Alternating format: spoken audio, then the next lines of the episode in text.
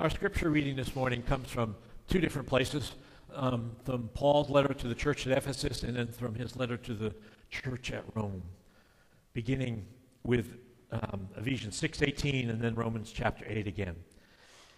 And pray in the Spirit on all occasions with all kinds of prayers and requests. With this in mind, be alert and always keep on praying for all the saints. And then from Romans 8, Paul writes, So then, brothers, we are debtors not to the flesh, to live according to the flesh. For if you live according to the flesh, you will die. But if by the Spirit you put to death the deeds of the body, you will live. For all who are led by the Spirit of God are sons of God. For you did not receive the spirit of slavery to fall back into fear, but you received the spirit of adoption as sons by whom we cry, Abba, Father. The Spirit Himself bears witness with our spirit that we are children of God. For we know that the whole creation has been groaning together in the pains of childbirth until now. And not only the creation, but we ourselves, who have the first fruits of the Spirit, groan inwardly as we wait eagerly for adoption as sons, the redemption of our bodies. Likewise, the Spirit helps us in our weakness, for we do not know what to pray as we ought. But the Spirit Himself intercedes for us with groanings too deep for words. And He who searches the hearts knows what is the mind of the Spirit because the Spirit intercedes for the saints according to the will of God. May the Lord add his blessing to the reading, hearing, and understanding of his word. We've been talking about the Holy Spirit for the last two months. You know, if you've read the Old Testament, you realize that you don't read much about the Holy Spirit there. But the Spirit shows up throughout the Old Testament doing many of the same things that he does in the New Testament.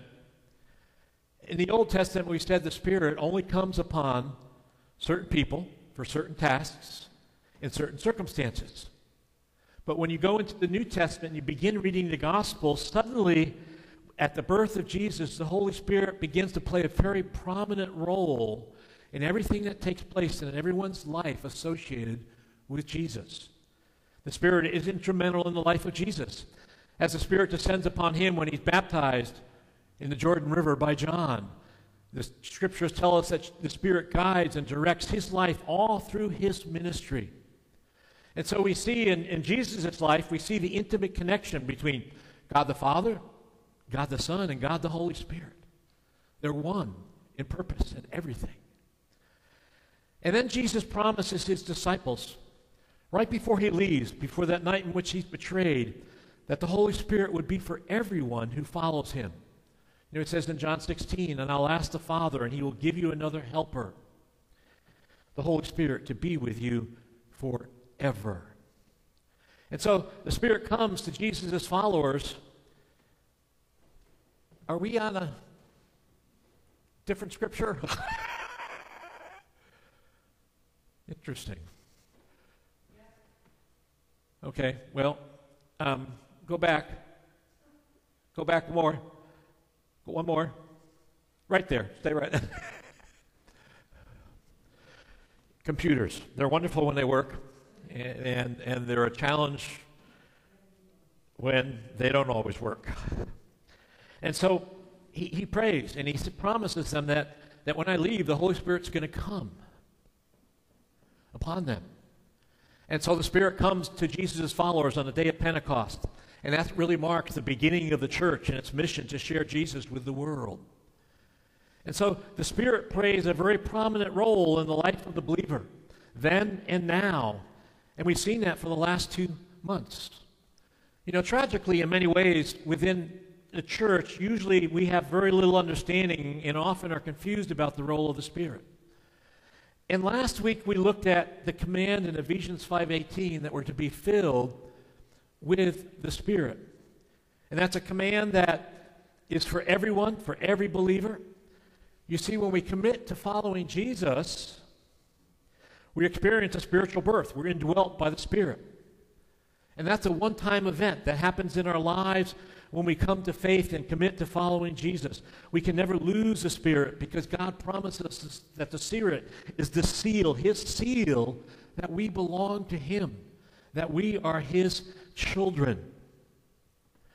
But now, the Spirit, you know, and even though we are indwelt by the Spirit, it doesn't necessarily mean that we're always filled with the Spirit. Why? Because Scripture tells us that we can quench or grieve the Spirit in our own lives and limit His work in our lives. And we have to understand that. When we fail to obey God's will for our lives, or we don't seek to know more and more about who Jesus is and how He wants us to live, we limit the Spirit's work in our lives, even though we're indwelt by Him. So, being filled with the Spirit is a, an ongoing activity all through our lives. It's not a one time event, it's an event that continues to happen to be part of our lives. It, literally, it means we're supposed to be keep on being filled with the Spirit. We're supposed to get, keep on letting the Spirit live in our lives to change us and empower us to do the work God has called us to. Well, you know, the filling of the Spirit, it, it, another thing it does is it gives us God's perspective on life. And more than anything, we always need God's perspective on life. And I shared last week, and I want to share it again. The classic example of this is found in 2 Kings 6. And the king of Syria was waging war against Israel. And he was being frustrated because the prophet Elijah was always speaking God's word and directions to the king of Israel. So the king of Syria was always losing and always frustrated. So when he heard that that was happening, he decided to send his army and his chariots to surround the city where Elisha was to capture him, to limit his ability to help Israel. And so in the morning, uh, the servant of Elijah wakes up and he sees all the army of Syria surrounding the village and he panics and he goes to Elisha and says, What are we going to do? We're surrounded. And Elijah tells his servant, Don't be afraid because those who are with them are greater than the army of Syria. The servant, I'm sure, at that point kind of scratches his head. Really? I don't see anything. And so scripture tells us that Elijah prayed that God would open the eyes of his servant to see what Elijah saw, to see the true spiritual reality that is taking place. And so 2 Kings 6:17 tells us the Lord opened the young man's eyes, and when he looked up, he saw the hillside around Elisha was filled with horses and chariots of fire.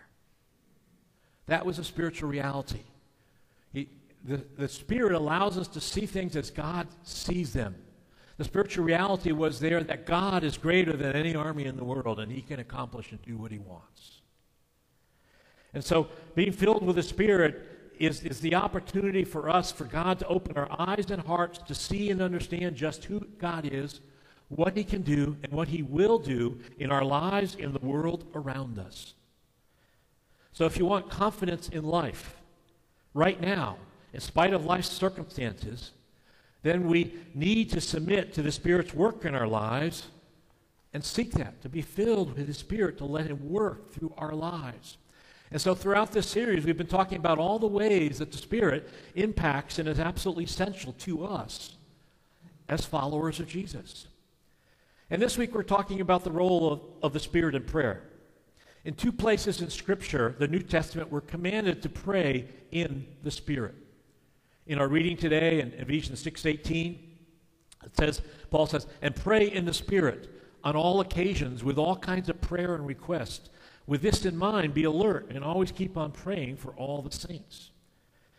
Paul tells us to pray in the Spirit on all occasions, meaning whenever we pray. And then we're told in Jude 120, but you, dear friends, must build each other up in your most holy faith. Pray in the power of the Holy Spirit. So today we're asking a question what does it mean to pray in the Spirit, to pray in the power of the Spirit? And I, as I said, you know, I've never really talked about this or, or, or, actually researched this in all my years. And, and I spent a good deal of time going through what this looks like and what it means. And, and, and it, there's some very unique things here.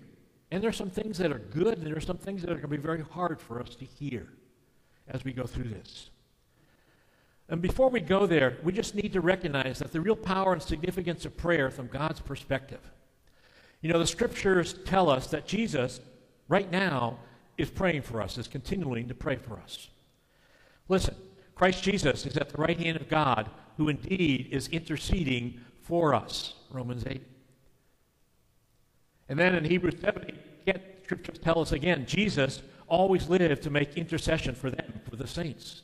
He always lives to make intercession for us, meaning he's praying for his followers.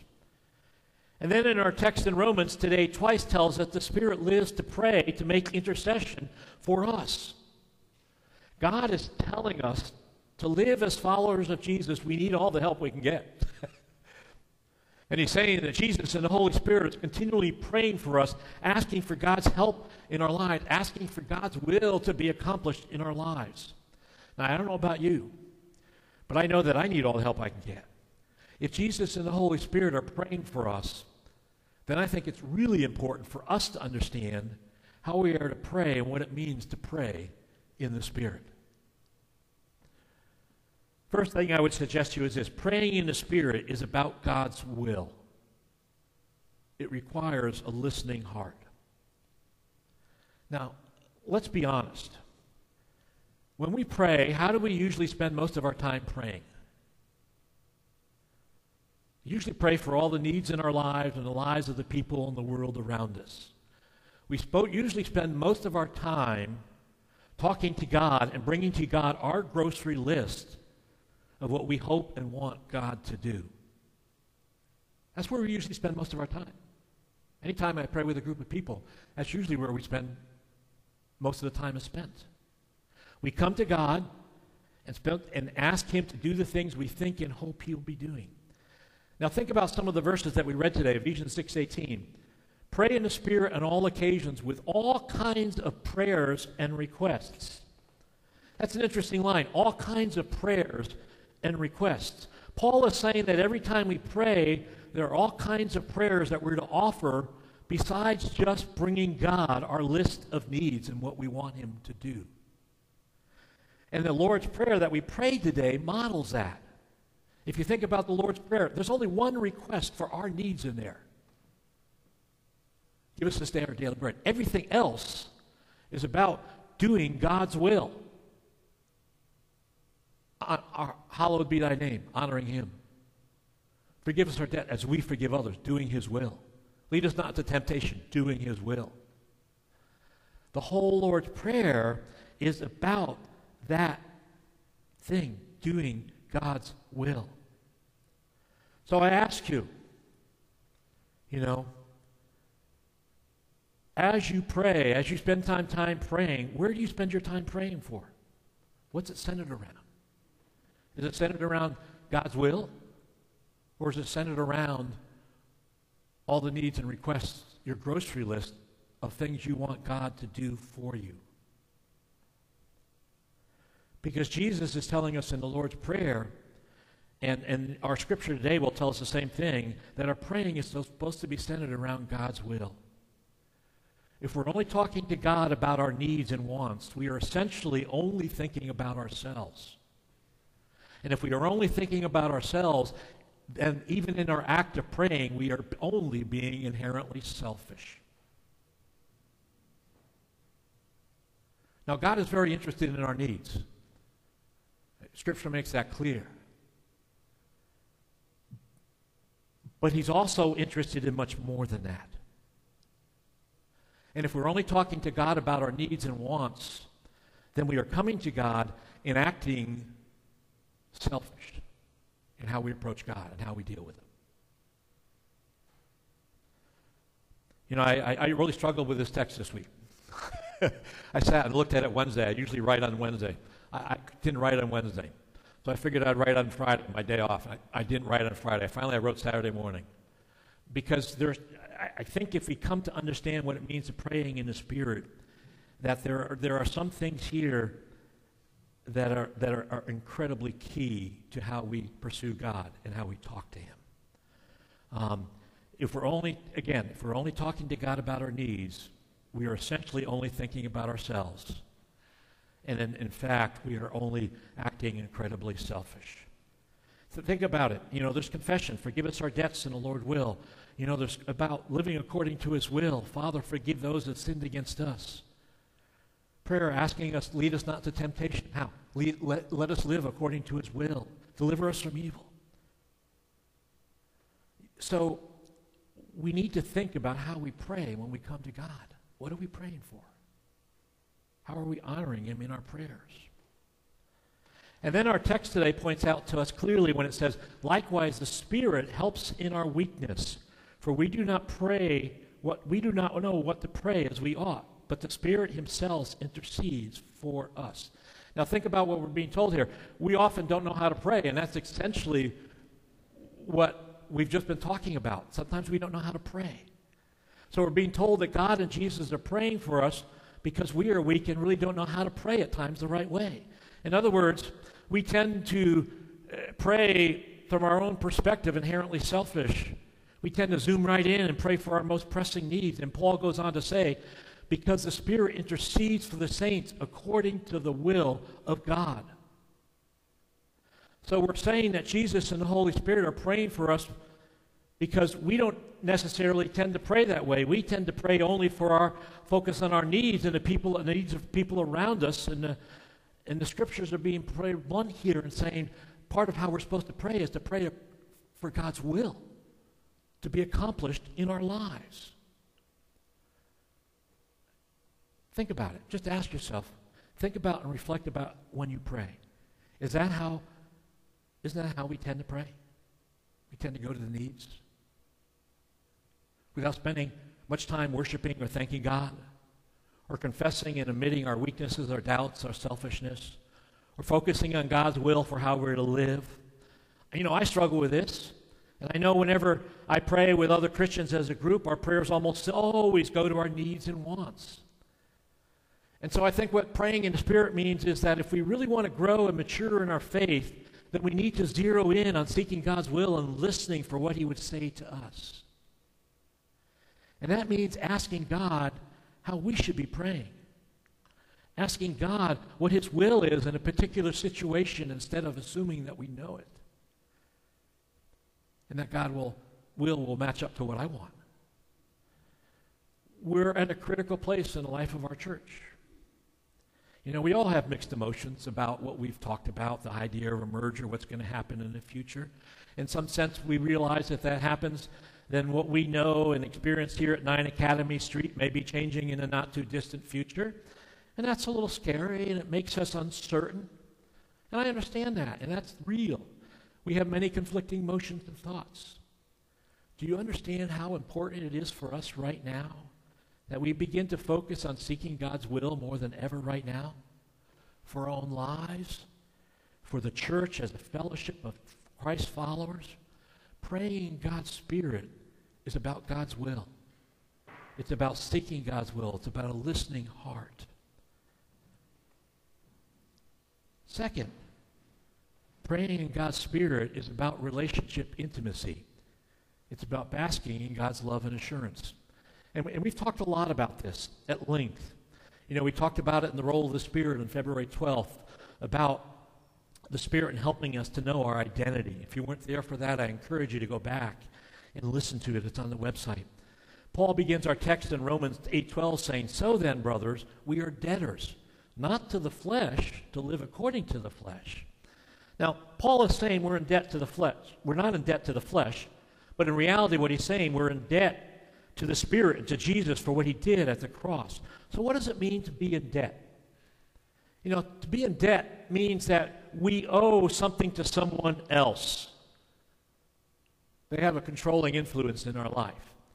You know, for instance, as a nation, at one point we were the world's largest creditor nation, but now we are the world's largest debtor nation in our world. We owe more money to people outside of our nation than any other country on the earth. Our national debt is out of control. Our government spends more than we take in year after year. As a nation, we're in debt to China. China supposedly is our enemy. If they were to call in all our debt, our government would be bankrupt, our dollar would be worthless, our economy would collapse. But they probably won't call in a debt because if they did that, the whole world would tank. but we are in debt to them. But individually, when we use a credit card and don't pay it off each month, we're in debt to the bank. When we take out a mortgage, the bank owns our home and we're in debt to them. And if we stop paying on the mortgage, we lose our home. If you rent, you're in debt to the landlord. If we stop paying, we can be evicted. You know, why do you think there's so many homeless at different points in time? They've lost their ability to pay and live. They couldn't manage it. So Paul is saying that whatever we value most in life, and that's what he's talking about when he says flesh, that we make our first priority to serve in our life, we are in debt and under obligation to them. They exercise control over our lives. There are many good things in life. God has created, is the author of every good thing, and He's given them to bless our lives. But when we make them our first priority, they exercise control over us, and we're in debt to them. And it doesn't matter what it is. It could be job, it could be spouse, it could be children, it could be family, it could be some relationship, it could be money, it could be some hobby cause, some hobby or cause, it could be sex, it could be pleasure, so on and so on. They end up exercising control over our lives if we make them the priority. We're in debt to them. And at some point, that debt is always collected. They'll disappoint us or crush us by their demands, or when we don't meet their expectations or our expectations, or when they're taken away from us suddenly. They call in the debt. What Paul is saying here is, is that we're told that one of the keys of praying in spirit is understanding that as followers of Jesus, our primary debt and obligation in, this life is to God and Jesus for what he has done for us at the cross. And that's a debt that will never cripple our lives. You'll never take that away. It can't be taken away. So Jesus sacrificed his life, experienced the ultimate pain and agony and separation from his heavenly Father so that we would be forgiven, welcomed into his family. And so God wants us to know that we are unconditionally accepted, forgiven, adopted into his family. He's our Abba Father, our Daddy God. That means he will never leave us or abandon us. The Spirit himself bears witness with our spirit that we are children of God.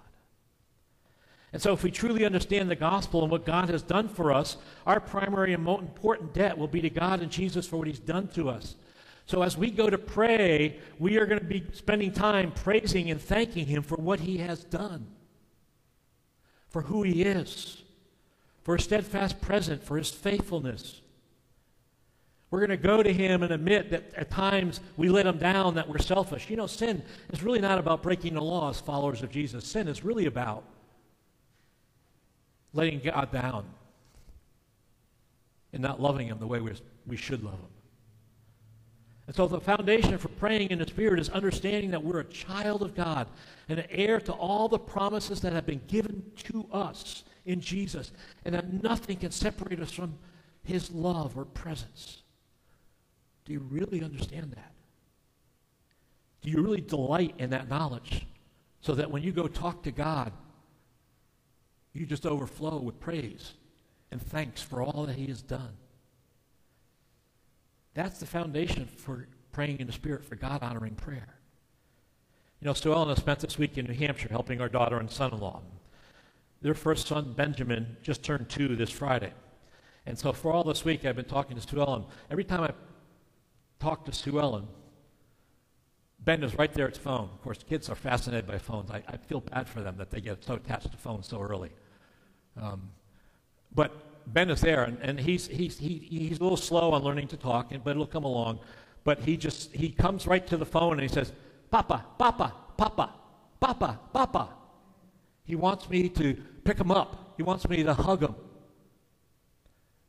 That's a picture of how we're supposed to go to God. That's what Abba Father is all about, Daddy God. And so praying in the Spirit implies that when we talk to God, we are going to Him like Ben was coming to me on the phone Papa, Papa. Praying in God's Spirit is about relational intimacy, it's about basking in God's love and assurance.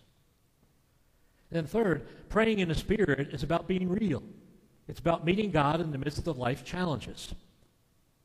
You know, lots of times people will critique Christianity and Christians saying we're all about pie in the sky. There's simply that it's simply escapism, being so heavenly minded that we're no earthly good. Karl Marx wrote, "Religion is the opiate of the masses." What he's meaning is saying is that religion is used to disconnect disadvantaged people from the here and now, dulling their engagement and, and dulling their sense of, of standing up for social injustice. So it, it, it, it's something that inhibits and holds them down. In other words, religion becomes a way of suppressing the masses by getting them to focus on heavenly realities and keeping them stuck where they're living. And what we often fail to realize, even as Christians, is that the Bible is one of the most realistic books ever written.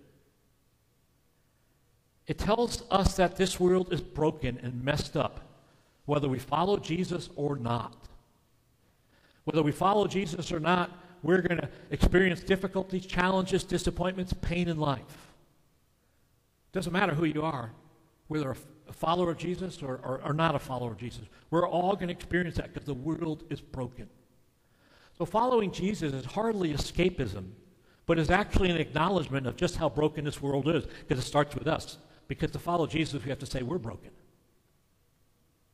So Paul writes in the passage we read, For we know that the whole creation has been groaning together in the pains of childbirth until now. And not only the creation, but we ourselves who have the first fruits of the Spirit groan inwardly as we wait eagerly for the adoption as sons, the redemption of our bodies. Now, what is groaning? groaning implies a deep emotion of pain, a person crying out for help. So, what Paul is saying is creation itself is crying out for help and groans in pain. Ever since the fall the Garden of Eden, the created world has been corrupted. There are famines, droughts, floods, tsunamis, earthquakes, hurricanes, tornadoes, so on and so on and so on. We hear about them all the time. And Paul is saying creation itself longed for the day when Jesus will return and restore the created world to what he intended. And then Paul tells us that we ourselves struggle and groan, longing for a different day when there will be no more pain or sickness or disease or disappointments or death, and so on and so on. We long for a different kind of life. And Jesus came along, and what did he do? He gave us a foretaste of all that God can do and will do completely at a date in the future when He returns. And we want that now. We want everything to be fixed right now in our humanness. But scriptures are very honest and tells us that whether we follow Jesus or we don't follow Jesus, we're going to experience difficulties and pain in this life. Following Jesus is not about some Pollyanna view of the world that says God is going to make everything right and easy in our lives. If we don't understand that, then we're always going to be asking God to fix everything in our lives. And if He doesn't do it the way we want, we're going to be profoundly disappointed and wonder where God is. The problem there is not with God, the problem is that we don't understand Scriptures and God and who He is in this world. And so, you know, instead, what does he do? He promises to be with us, to strengthen us, to encourage us, to provide for us whatever we need to walk through the circumstances of life in a way that is whole and peaceful and purposeful. That's what God promises us in this life shalom, that sense of peace and well being. We want everything to be right in our lives according to our expectations, and God says, that's not going to happen. But I'll walk with you through everything in life, and when the storms come, your life will be like the house that is built on a solid rock, that rock being Jesus. And so when the storms and the floods and the waves of life come, you won't be overwhelmed. You'll be able to stand. You'll be strong and rooted, knowing that one day God will make all things right and nothing will ever separate you from His love. So prayer is, is not necessarily asking God to fix everything in our lives. Prayer is going to God and asking Him for strength to honor Him and to live for Him in the midst of our brokenness and pain. And sometimes God does intervene miraculously. It's the case with Caddy. You know, Dan, who, who had 25% survival rate of pancreatic cancer, is completely healed with Chris. But not always. And so, what does Paul say about the Spirit? He says, But the Spirit Himself intercedes for us with groanings too deep for words. What does that mean? That means God understands all our pains and difficulties and challenges. He feels everything we feel. The Spirit Himself groans with a passion and emotion, pleading for us because He knows the grief we experience, that we would find security and peace in God's will in the midst of the difficulties. He wants the best for us. You know, Hebrews 4 tells us that Jesus understands us because he was tempted in every way like us. Think about Jesus. He was homeless. His family thought he was crazy. His friends turned their backs on him. One of his closest friends betrayed him. He endured slander and gossip. His teaching was critiqued. His preaching was critiqued. His messages were rejected, even only only did good. His closest disciples didn't get it. He was unjustly and cruelly put to death. And the Spirit reminds us that Jesus understands our situation and He's praying for us. That we would have strength to walk through it. The author of Hebrew writes Consider Jesus, who endured from sinners and such hostility against himself, so that you may not grow weary or faint hearted. What does that mean for our praying? That means for instead of always just asking God to fix everything, maybe we ask Him for strength to serve Him faithfully. Or we ask Him to help us learn what we need to learn in order to serve Him better. Or we ask Him to help us in the midst of the circumstances to honor and glorify His name, not just to take us out of the circumstances. Again, this goes way back to our first points. What is God's will?